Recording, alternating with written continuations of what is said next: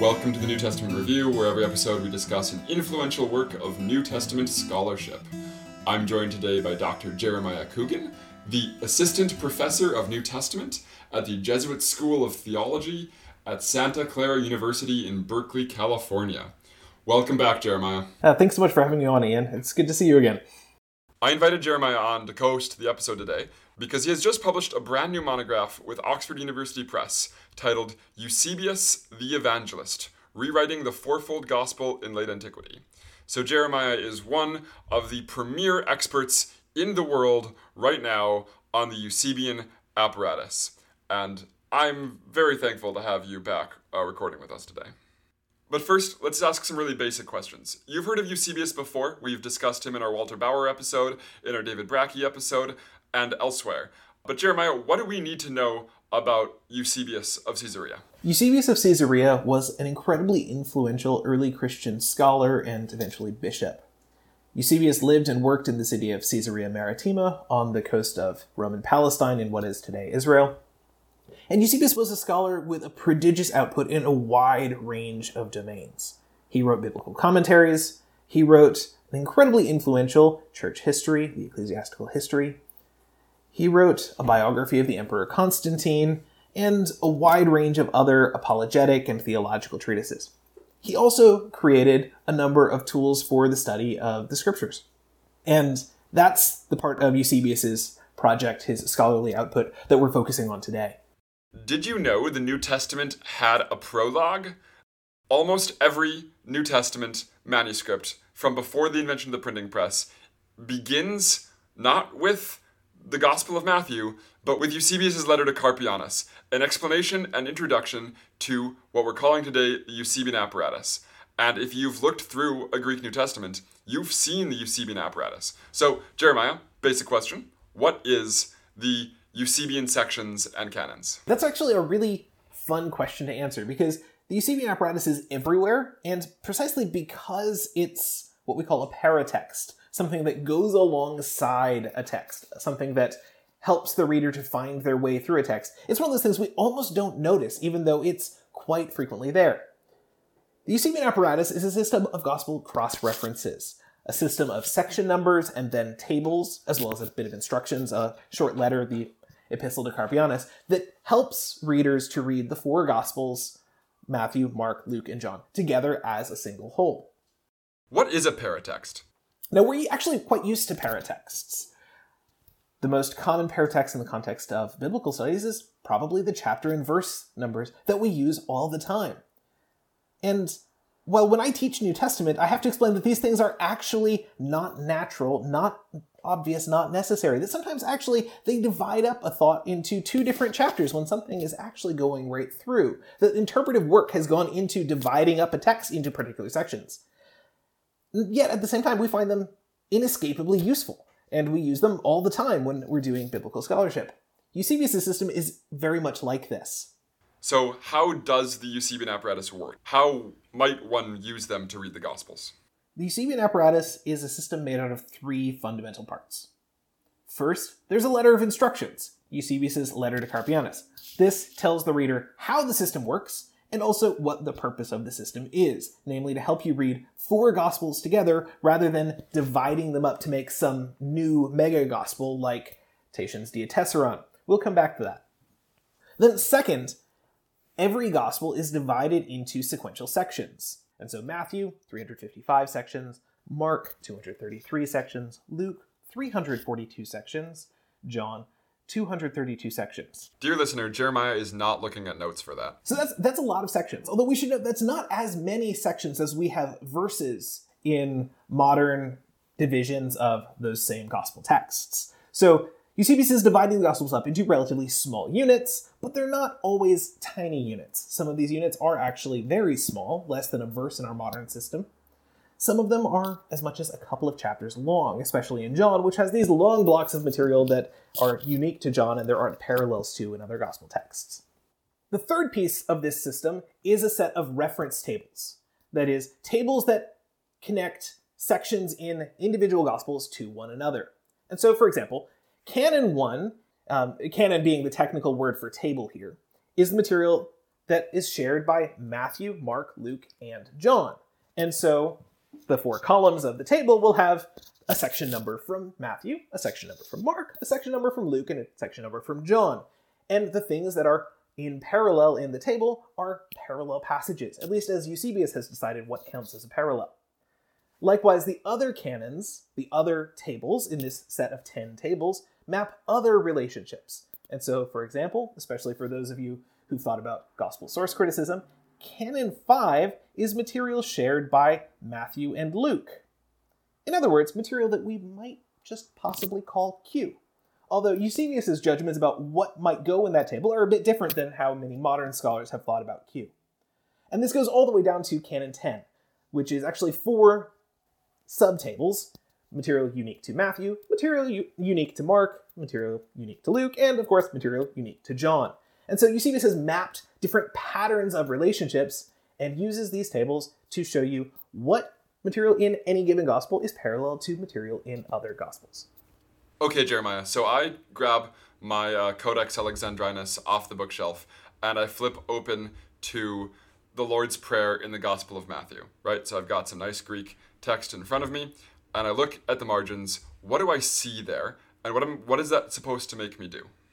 So let's look at Matthew's Lord's Prayer. So Matthew 6, what we generally call the Lord's Prayer starts in verse 9. Jesus says, Therefore you pray thus, Our Father in heaven, and so forth. What's interesting here is that Eusebius doesn't start a new section in Matthew 6 9 with the beginning of what we call the Lord's Prayer. He starts a new section in verse 7. That is, with the start of the passage of discussion around the Lord's Prayer proper. But if you have your Nestle Aland New Testament in front of you, you might look at the inside margin, the gutter where the book opens. And you'll see a little number 43 on top of a Roman numeral 5 or a V.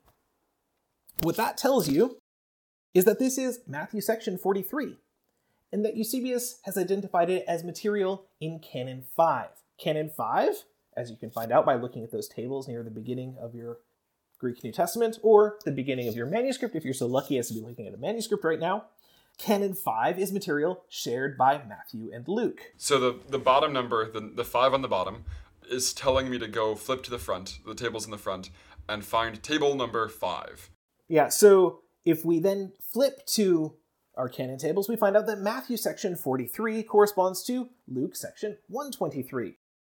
Now, if we flip to the Gospel of Luke and look for section 123, navigating by those numbers on the inside margin. And this technology was used for centuries before there were chapter numbers or verse numbers as we think of them today. So this functioned partially somewhat like we use those. And so if we find section 123 in Luke, we'll notice that it also is above a little Roman numeral 5, because it also comes from Canon 5, which is Luke and Matthew in parallel. And this leads us to what in our modern chapter and verse numbers is Luke 11:1. Again, Jesus discusses with his disciples how prayer should work, and then starting in the middle of Luke 11:2, we get the text of the Lord's Prayer proper. And so what Eusebius' system here has done is it helps you navigate from within one gospel text using the canon tables to a different parallel gospel text. It's also worth noting what the sort of principle of division is for Eusebius. And I think this is a really important point that's often overlooked. Eusebius didn't divide the Gospels up into what he thought were narratives or parables or stories or sections. No, he first thought through what counted as a parallel, and then his section numbers, his divisions of the text, depend on his judgments about parallels. That means that sometimes, if Eusebius thinks a very long chunk of Matthew, say, is parallel to a very long chunk of Luke, that there won't be any section breaks. Because Eusebius has mapped these two sections as parallel, and as long as the relationship of parallel continues, they'll stay just one section. It also means that if there's a passage of unique material, even a very long passage of unique material, as happens a couple of times in John, well, that very long passage of unique material will just be one section in Canon 10. That is the section, the canon for unique material. Eusebius' system is a system of parallels first and then of sections second. not a division of the Gospels into pericopes first that are then aligned. No, it's parallels first, sectioning second.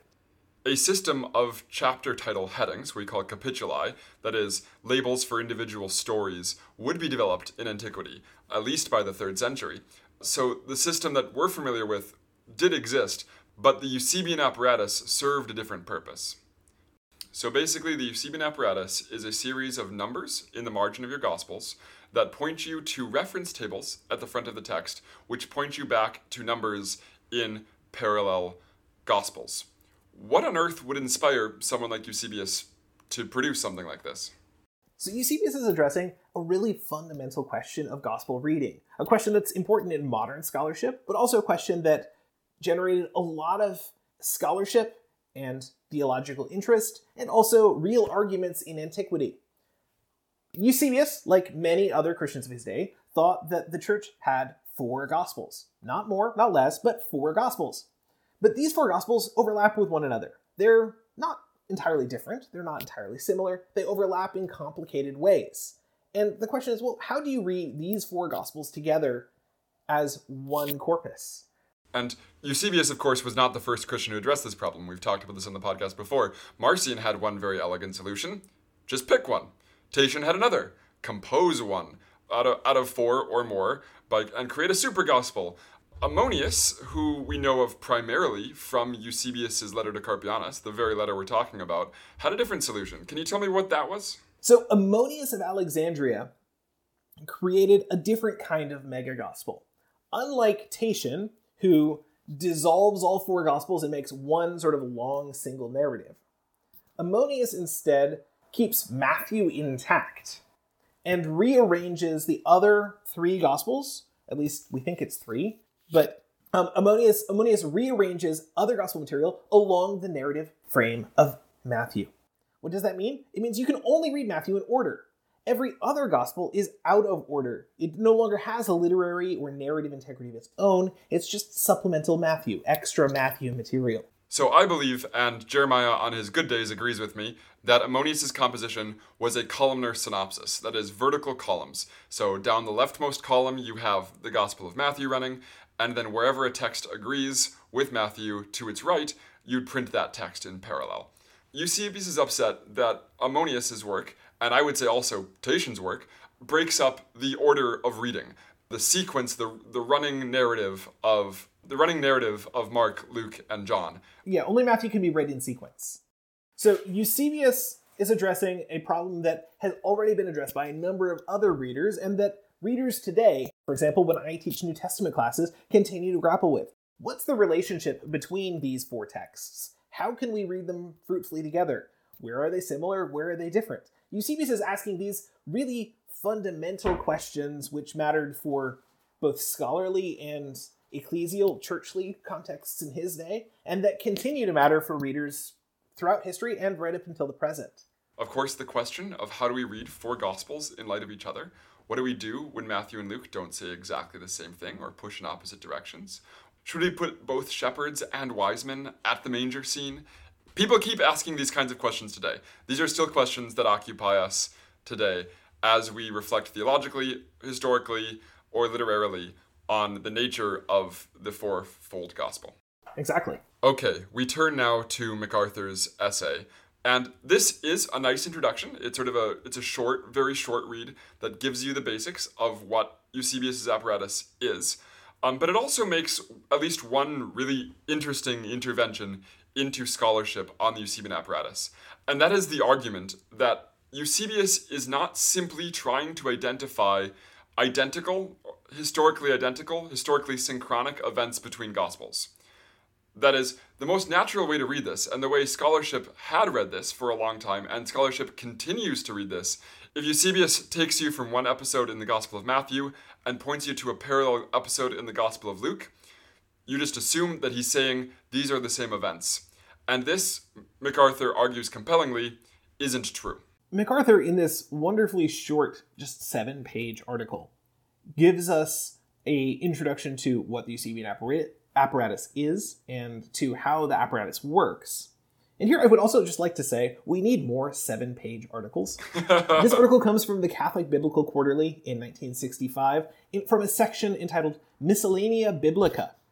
And in seven pages, McArthur gives a very accessible introduction to what the system is, how it works, why it matters, and then makes a very specific and innovative point by actually using the system to read the Gospels.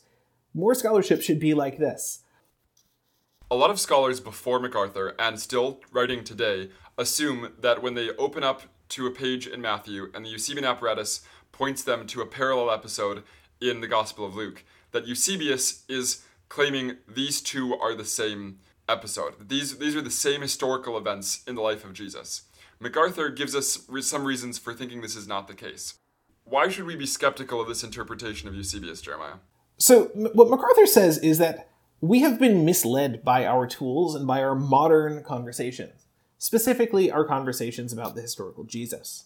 What he says on page 254 of this article is, quote, our modern interest in harmonies or synopses has led too quickly to the assumption that Eusebius was concerned to provide his contemporaries with the information necessary for this purpose. Uh, by this purpose, he means the identifying of alternate versions of the same incident. This, McArthur shows, just isn't what Eusebius was up to.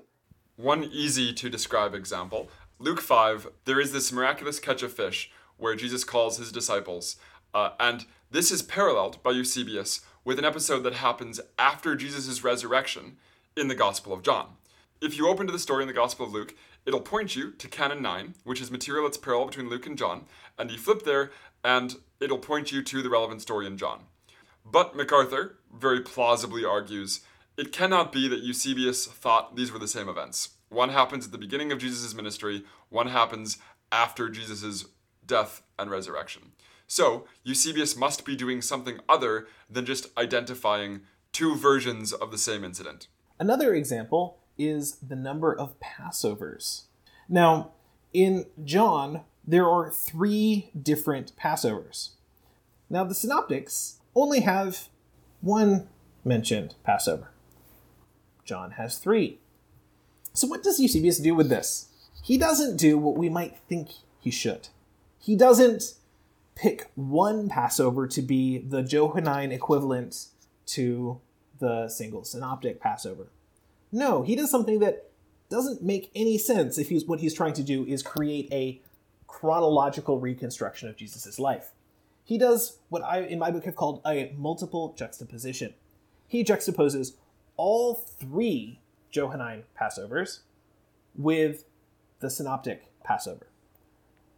This means that all of the evidence is provided to you as the reader to think through where Passovers show up in these Gospels. It also means that Eusebius declines to give you the answer. He's not making an argument about the historical reconstruction of which Johannine Passover corresponds to the synoptic one, nor is he making a claim that all three of these Johannine Passovers are actually the same Passover. No, he's collecting a pattern of data and offering it to you as the reader. One more example of Eusebius's parallels not identifying two parallels as the same incident is in John 7, a group of Judeans says to Jesus, Has not the scripture said that the Messiah is descended from David and comes from Bethlehem, the village where David lived? Jesus can't be the Messiah, they're saying, because the Messiah is supposed to come from Bethlehem. And for people who think John knows the synoptics, like me, I think that's dramatic irony, uh, because John knows that Jesus, in fact, did come from Bethlehem. Nevertheless, there is no parallel to this story in the synoptic gospels. What Eusebius does is not put this in the unique to John category, but points his readers back to the nativities of Matthew and Luke, where you can find out that Jesus does, in fact, come from Bethlehem. Eusebius is pointing his readers towards interpretively useful information, not identifying parallel passages as, in fact, same events. Jeremiah, where do you think this article missteps? First, I'll say I really think this is a great article in a lot of ways, and I'm particularly influenced by and appreciative of the cre- the way it attends to the creative and theologically productive ways that Eusebius connects material that isn't obviously the same. But I do think there are two places where the article really leaves us with space to keep thinking. One of these is that McArthur doesn't really attend to the technological aspects of how the Eusebian system works, how readers would have encountered the use of column and row tables, how readers would have encountered this use of sectioning. I also have a more specific criticism, namely that sometimes the things that McArthur, in the final bit of his essay, describes as Eusebius's mistakes, I'm not so sure are mistakes. Certainly, Eusebius might make mistakes. People make mistakes, that's normal.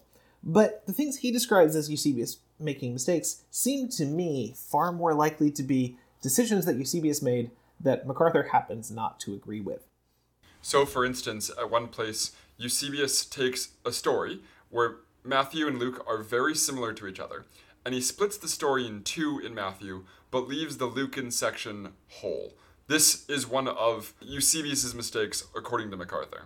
What seems to be missing from McArthur's reading of the passage here is that this incredibly complex set of multiple juxtapositions lets Eusebius map a whole network of different connections. The Eusebian system doesn't give you a way to just make a parallel between, say, passage A in John and passage B in John.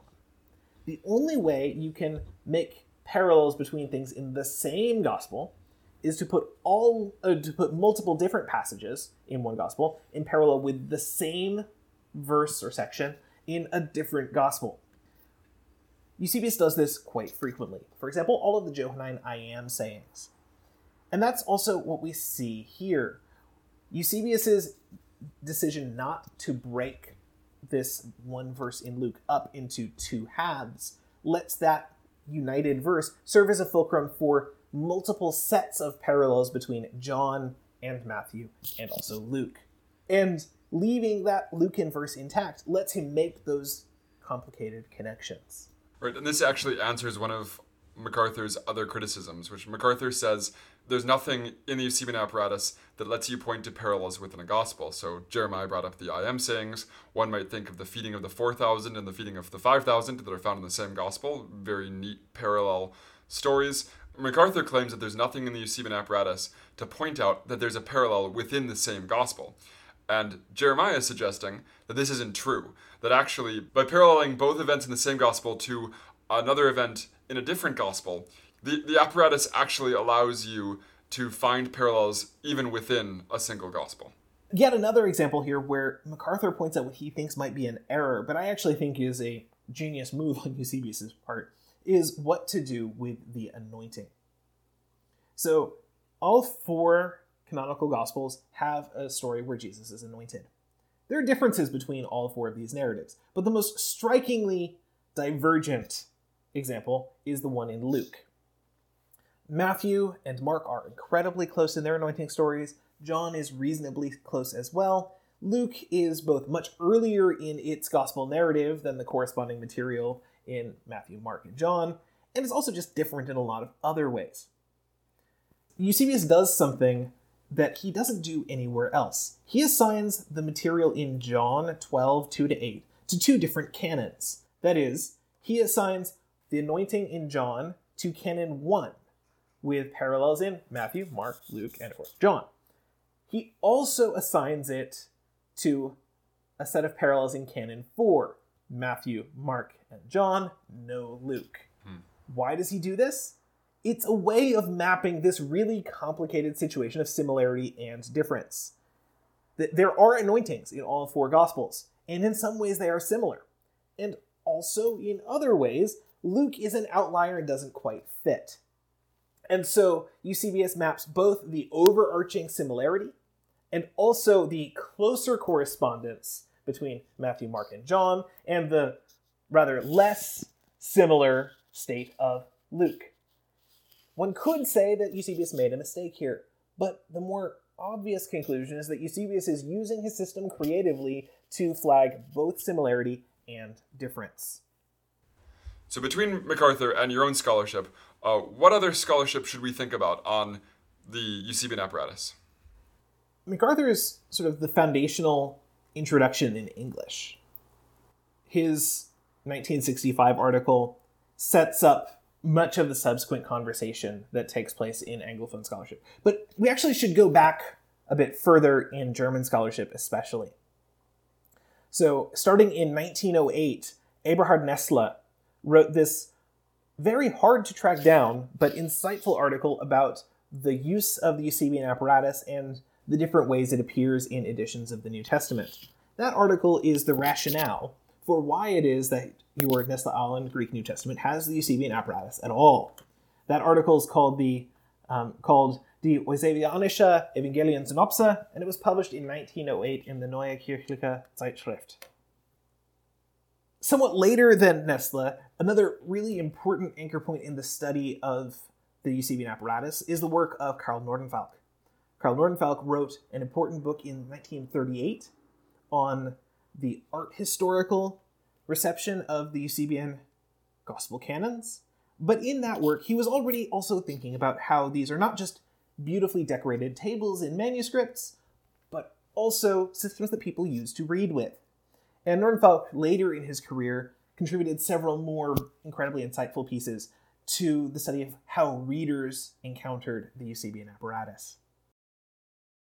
More recently, there's been sort of a small flowering of research on the Eusebian apparatus as part of our broader turn in the field of biblical studies and in the study of early Christianity more broadly toward manuscripts, toward materiality, and toward reading culture. Particularly important here is the work of Anthony Grafton and Megan Hale Williams in their 2006 book, Christianity and the Transformation of the Book. Grafton and Williams are seeking to understand the transformations that took place in early Christian book culture with the rise of the Codex. That is, the rise of the book with a cover and pages as opposed to a book roll or a scroll. It seems to me, actually, that Grafton and Williams give too much credit to the Codex on its own terms as the reason for innovations in Christian reading. There are other historical, cultural, and technological factors at play. But nonetheless, they sort of evoked a broader surge of interest in early Christian book culture and reading practices. And one of the chapters in their book focuses on the work of Eusebius, including a section on the gospel apparatus. Even more recently, there's been an important book by Matthew Crawford. So, I've known Professor Dr. Coogan since before he was either professor or doctor. And when you are dedicating years of your life to one research project, on which your doctoral degree will depend, and upon the publication of which your subsequent career will depend. Your greatest fear is perhaps that another scholar, a senior scholar ahead of you perhaps, would publish on the exact same topic at the exact same time, or worse, slightly before you. And there is an outstanding scholar who Jeremiah and I both hold in high regard, who published in Oxford University Press only a few years ago a work titled The Eusebian Canon Tables. And I have to imagine, Jeremiah, when you learned that this work was forthcoming, that wasn't your best day? Matt is an incredibly generous and collegial scholar, and I've appreciated his insights and encouragement of my work. So, Matt's book is a different take on how Eusebius's project works than what I tried to do in my book, and also is a different sort of project in, in large part than what McArthur does in his essay. Matt does two things. On, in the first half, he tries to locate Eusebius's project in the context of Alexandrian scholarship. That is, the stream of scholarship going back to especially Aristarchus of Samothrace and the classic Homeric scholarship of the third and then second centuries BCE. By way of origin, Crawford seeks to locate Eusebius's project in that long stream of what's fundamentally text criticism. And there's an outstanding essay in there on Ammonius's work, which we discussed towards the beginning of this episode, that I would commend to you. And then Matt Crawford turns in the second half of the book to think about a couple of examples of the reception of the Eusebian apparatus. He focuses on Augustine of Hippo's, on the harmony of the evangelists, on how the apparatus is revised in the Syriac Peshitta Gospels, on the use of the apparatus in the scholarship of Hiberno Latin, that is, Irish um, scholars in the early medieval period, and then finally on the tradition of Armenian commentaries on the Eusebian canons and on their decoration. It's a really great book. My book builds on and also diverges from Matt's work in two important ways. So, first of all, Matt approaches Eusebius's project as a scholarly project, as late ancient reception that's sort of distinct from earlier gospel writing, earlier gospel production. And I think that we need to draw a stronger line of continuity between Eusebius's project of reading and rewriting gospels and earlier gospel reading and rewriting. Eusebius isn't just part of this late ancient information technological turn, although he is a scholar doing scholarly things. He's also someone who's participating in a history of reading and rewriting gospels that we can trace back to And even before him to the way that, say, Luke is rereading and rewriting his gospel sources. And so the first way in which my project sort of builds on but also diverges from Matt's project is that I show how Eusebius is part of a history of gospel writing, this trajectory of reading and rewriting and reconfiguring gospel texts. Mm-hmm. There's a second way also in which I build on and diverge from Crawford's project. Crawford focuses on the Eusebian apparatus as scholarship, and so he focuses on what we might call exegetical use of the apparatus. How did people use the Eusebian apparatus, especially in these four specific contexts Augustine, the Syriac Peshitta, Hiberno Latin monks, and then Armenian gospel commentary? How did people interpret or engage in exegesis of the Gospels using the Eusebian apparatus. He's certainly right to point this out. People engaged in the scholarly reading of the Gospels were using Eusebius's project for exegesis, for commentary writing, and for homiletics. And yet, there are also a wide range of other ways in which Eusebius makes it possible to read the Gospels differently, not just in interpretive terms, but also in practical and indeed physical terms. How did people find their way around a gospel book? How did people decide what they were going to read in liturgy and navigate to what they were going to read in liturgy? How did people engage in textual criticism? And so forth. These are also part of the big history of how the Eusebian apparatus reshapes the possibilities of gospel reading. And so my project tries to take a wider angle lens on what Eusebius made it possible for readers of the Gospels to do. And that brings us to Jeremiah's 2022 work, Eusebius the Evangelist, rewriting the fourfold gospel in late antiquity, which I have been thoroughly enjoying reading through. And you've already heard in Jeremiah's description how he's going to be casting Eusebius as someone who reworked the gospel, who is continuing in the tradition of the of evangelists taking gospel source material and repackaging this material for readers in a new way. Jeremiah starts this discussion in what you might think of as an unexpected place astronomical tables, the work of Ptolemy, an ancient scientist. Jeremiah, what does this have to do with anything? So, the central claim is that Eusebius is employing novel technologies to rewrite the Gospels in creative ways, to make it possible to read the Gospels differently. And one of the ideas underlying that claim is that technologies aren't just about what it's technically possible to do, but about what it's easy, convenient, and obvious to do. And so what I show is that Eusebius uses the, at that time, very unusual, novel, and specialized technology of the column and row table in order to make it possible and indeed easy and obvious to read the Gospels the way that Eusebius wants us to. Eusebius takes this technology, the column and row table, and he deploys it as a way of structuring information, as a way of helping the reader quickly and efficiently find out what passages in Gospel A, say Matthew, parallel different passages in, say, Gospel B. Technology is a central part of this narrative. And so what I show is how Eusebius is not just using technologies in creative ways, but he's actually using quite unusual technologies that have particular affordances, that make particular kinds of use possible, and then uses these to sort of build into the gospel book, the physical book that people hold in their hands, particular possibilities of reading. It's not like Eusebius was the first person to compare passages in Matthew and John, or Mark and Luke. Other readers had done this. Origen, in particular, seems to have done this a lot and Tatian as well. What Eusebius does is make he makes it easy and obvious to do this. It's a built-in function of the gospel book. And of course, the thing is, it's Eusebius's ideas about what passages you should read with what other passages. It's Eusebius's judgments about gospel reading that are built into the gospel book as the obvious and easy way of reading the gospels. Eusebius has reconfigured the possibilities of reading the gospel book. Another one of Jeremiah's major contributions is showing us these creative juxtapositions, um, the multiple juxtapositions Jeremiah was already talking about. Places where Eusebius has created non obvious parallels or parallels that work in non obvious ways to inform, structure, frame our reading of the Gospels.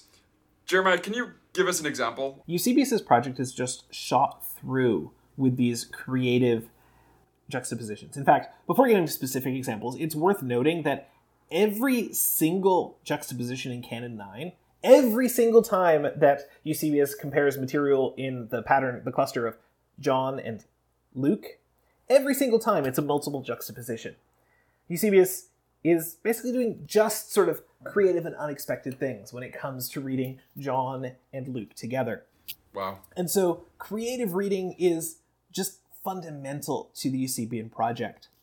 And quite a few examples have been noted by various scholars before. In fact, John William Burgon, the 19th century dean of Chichester Cathedral, who has been discussed on this podcast before, in this big long book on the longer ending of Mark, arguing for its authenticity, among other things, complains about Eusebius's apparatus and notes how Eusebius seems to, in Burgon's terms, not be a very insightful gospel reader. He keeps comparing stuff that's not the same stuff. That's episode 20, John Burgon, the last 12 verses of Mark. And so these aren't new observations, many of them. Some of the ones I argue for are.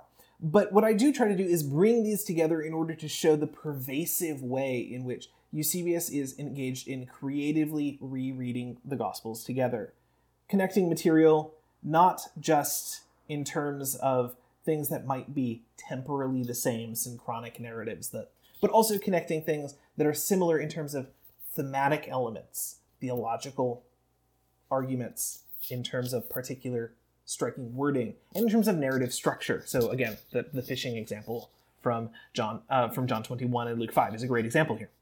So, Jeremiah, give us a specific example. So here's one of my favorite examples, one that I actually don't think has been noted by other scholars before. Eusebius juxtaposes the breakfast of fish that Jesus has in Galilee with his disciples in John 21 with the supper of fish that he has in Jerusalem after the resurrection in Luke. These are clearly different stories. Different people are there. They're in different places Jerusalem versus Galilee. Jesus eats different things. One of them is breakfast, and the other one is dinner. One of them is outside, one of them is inside. These are clearly not the same story. Clearly, it's not about the identical narrative. It's not about trying to reconstruct the same historical event. So here we see two things. First, Eusebius has aligned material that is clearly divergent in narrative terms time, place, people, actions. More importantly, second, Eusebius is doing something creative here. He's bringing different parts of the sort of big gospel constellation of text. He's he's drawing together Luke's and John's post-resurrection appearances and weaving them thematically and theologically together.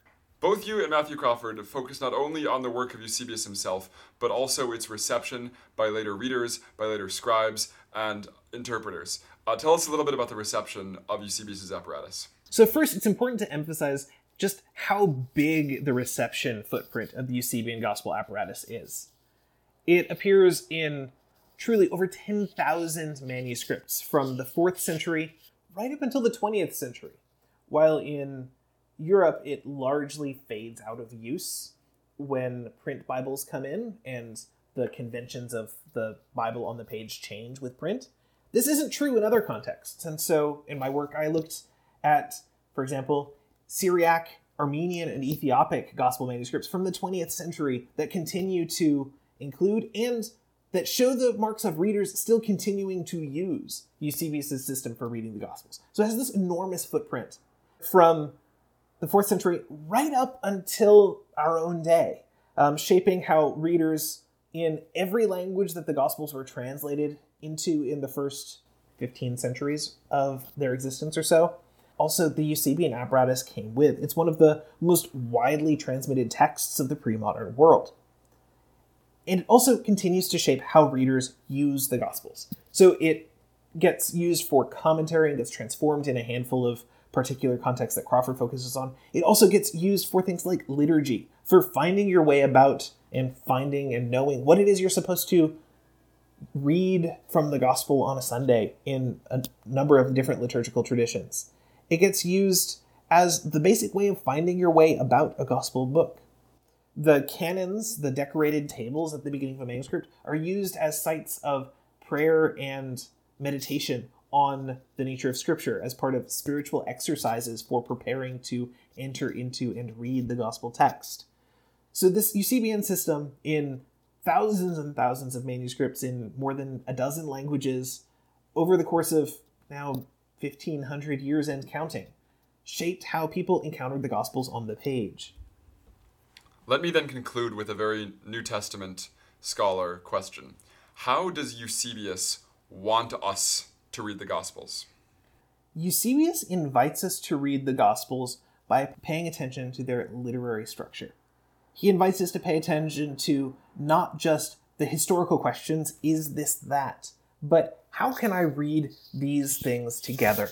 What things are similar? How can I pay attention to the structure of story, to the themes, to the echoes of language? Eusebius invites us to be more thoughtful literary readers of gospel texts. Well, Jeremiah, I always enjoy having you on here. It's great to have a conversation with or without microphones in front of us. I hope we can have you back on sometime soon. No, thanks. Thanks for having me on. This was fun.